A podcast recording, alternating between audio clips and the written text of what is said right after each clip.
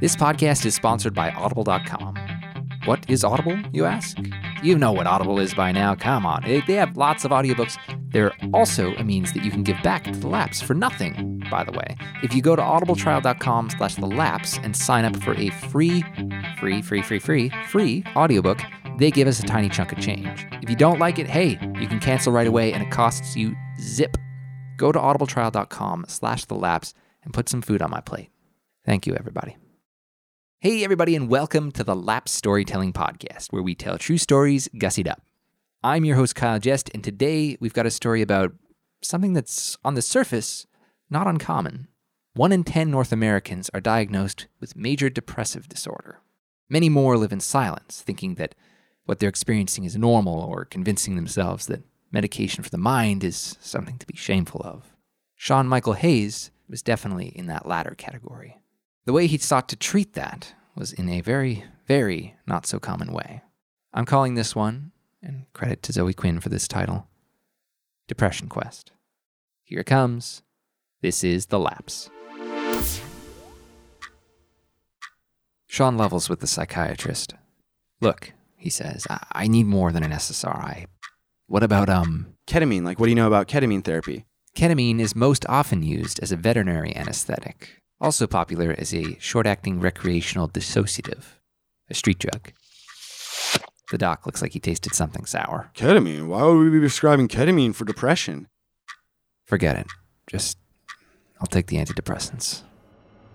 Let's back up a second. BC Canada, 2003. Sean is experiencing what he calls the darkness. This all encompassing, always expanding, ever present feeling of impending doom. Mr. Hayes, would you say you're prone to high risk behavior, dangerous activity, these kinds of things?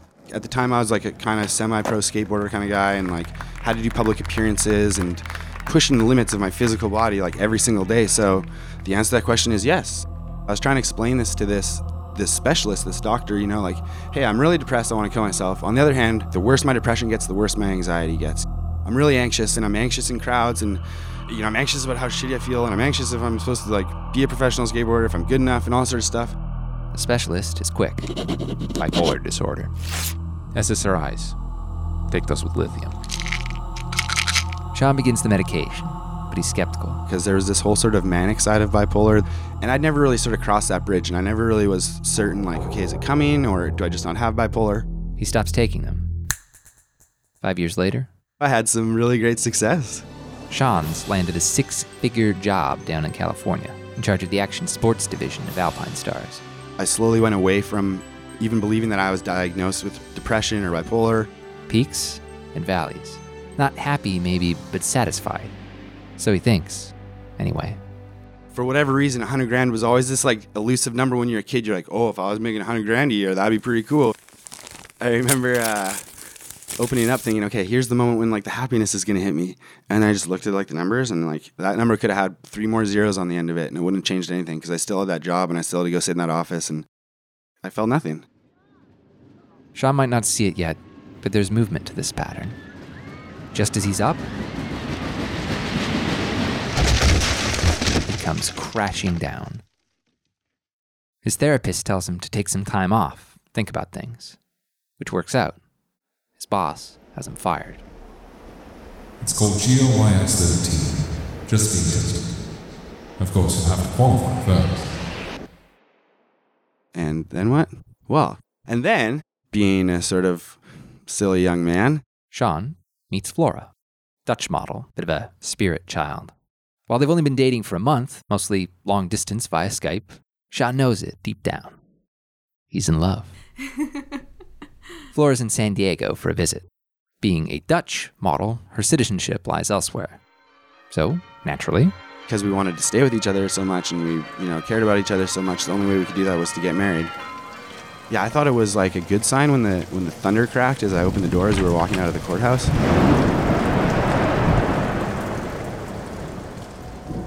that was the end of her trip and she wanted to go back home and like kind of pack up her things and say goodbye to her family and the first day she's back she goes and sees her doctor and she calls me and she says you know i just found out that i have cancer it's treatable and, in fact, taken care of. But another beginning to a less than stellar end. I just felt like I just let everyone out in my family down. Like not only had I gone and eloped without letting them know, but here I was getting divorced.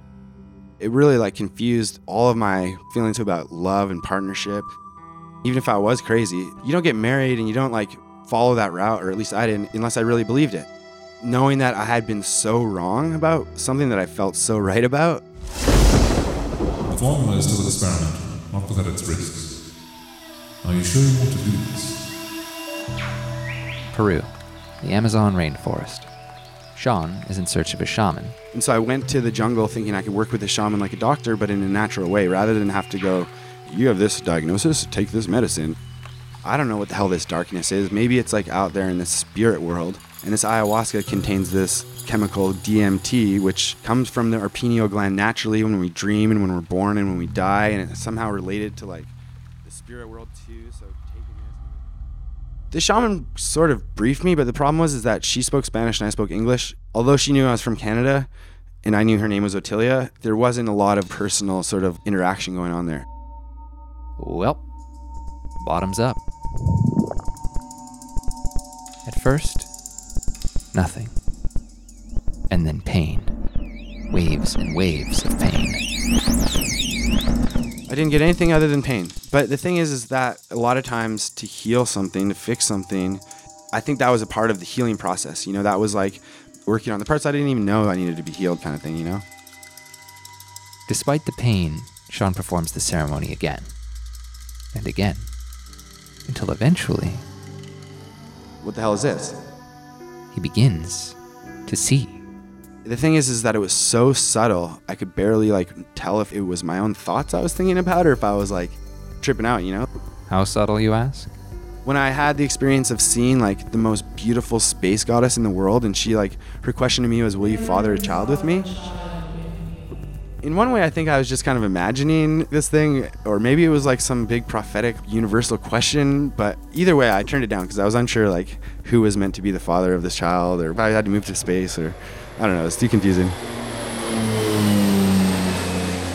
I went there thinking, okay, here I am in my real world, in real life, on Earth, and I'm trying, you know, I'm, I'm reading the books, I'm reading the research, can't find the answers. Maybe there's this spirit world. Maybe there's like this connection to go to like this spirit world and get the answers, and then I'll bring him back. And I didn't really, you know. I submit. I have depression. There was no telling myself, hey, this is just some random thing. This is because of the world. Like, there's nothing wrong in my life. It's just like I fucking wanted to die. Which brings us back to here. ketamine. Why would we be prescribing ketamine for depression? These are the kind of doctors that I'm like scared of, you know? Like this guy's I'm trusting with my like life basically, and he doesn't even know what for like 5 years has been proven to be like the newest, most up and coming treatment for depression. Sean's been doing some Googling. And there's all this research, all these hits about what's been happening with ketamine, specifically in depression patients. He starts a fresh prescription for antidepressants. Meanwhile, I start looking like how can I get access to ketamine? In the US, ketamine is a class 3 scheduled substance. Outside of the trunk of an Escalade, it's kind of tough to get a prescription. But there is an exception. GLYX13 is a ketamine derivative without any of the dissociative side effects that ketamine has. So that was being trialed at two locations in America, and one of them happened to be in San Diego. In order to meet the criteria, Sean will first have to pass, so to speak, the HAMD 17 depression test.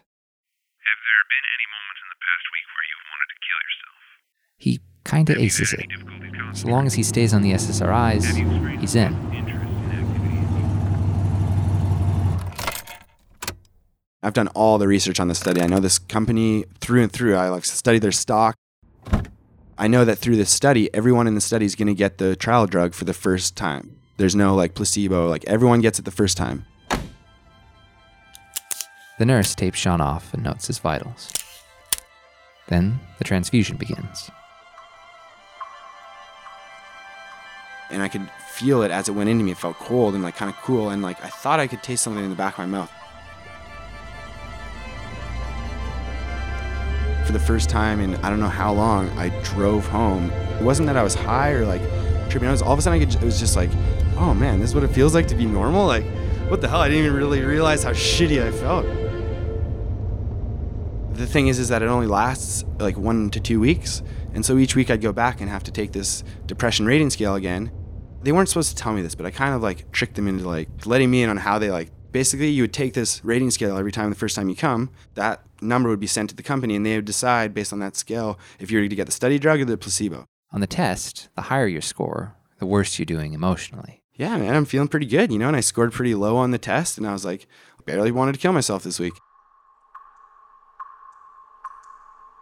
Unfortunately, Sean's misplayed his hand because now he gets the placebo. By the third week, he started to slip, and he's still lying about it. yeah i'm like i'm doing pretty good you know Once more, he gets the placebo. by then I really crash and I don't know what the hell's going on. And I'm like, what the fuck? This thing helped me, I thought, and did it not help me? I don't know if I've been getting the placebo. I decided to go on this bike ride and I was out there pedaling around and you know, I was only like a mile or two away from my house and like couldn't help myself from just like bawling in tears and just like feeling like think positively, you know, but like I, it was just too much to control and like each time a car would pass, I remember my mind kind of suggesting to me like, you know, there's a chance to end it or like, you know, pull in front of this car and get hit and like and then you won't have to feel this pain anymore. He breaks, tells him he's not doing so hot. And lo and behold, he gets the study medication for the rest of the trial. But as with any trial, it comes to an end. I kind of knew that this was going to come, but I didn't know what to do. And I, shit, um, now what do I do? You comb the shady beaches of the internet. Sean finds two sources one in Philadelphia, and the other, amazingly, right there in San Diego, a specialist who treats chronic pain. And some of her patients were depression patients, you know, as a form of chronic pain. I didn't really know much about chronic pain, but it sounds horrible. This one lady's testimony was like, Thank you, Dr. Sabin, for allowing me to sleep with a sheet on my bed again. $1,000 later, She combined ketamine in the uses that they suggest for depression, oxytocin, which is the chemical your body produces through human contact, plus melatonin for mood and sleep, and an anti inflammatory. And yeah, it works. Like if you are suicidal, it will keep you from killing yourself because it'll take away that pain. On the scale his support group uses, Sean says 0 to 10, 0 feeling suicidal, 5 feeling normal, and 10 feeling gobsmackingly manic, For someone that's at that zero or one stage, someone that like literally can't take the pain anymore, depression, in that moment, like just one dose for at least like a week or two can help enough to help you from killing yourself. What I found was like even though I wasn't going back down to that one space of like suicide, it wasn't helping me get past two or three. So I stopped using it. I think that like what I was really trying to find was something to just sort of help with the like regulation and management, and that's kind of what I found the antidepressant has done. You know, it doesn't help me feel happier, but it helps me from not falling into that dark abyss.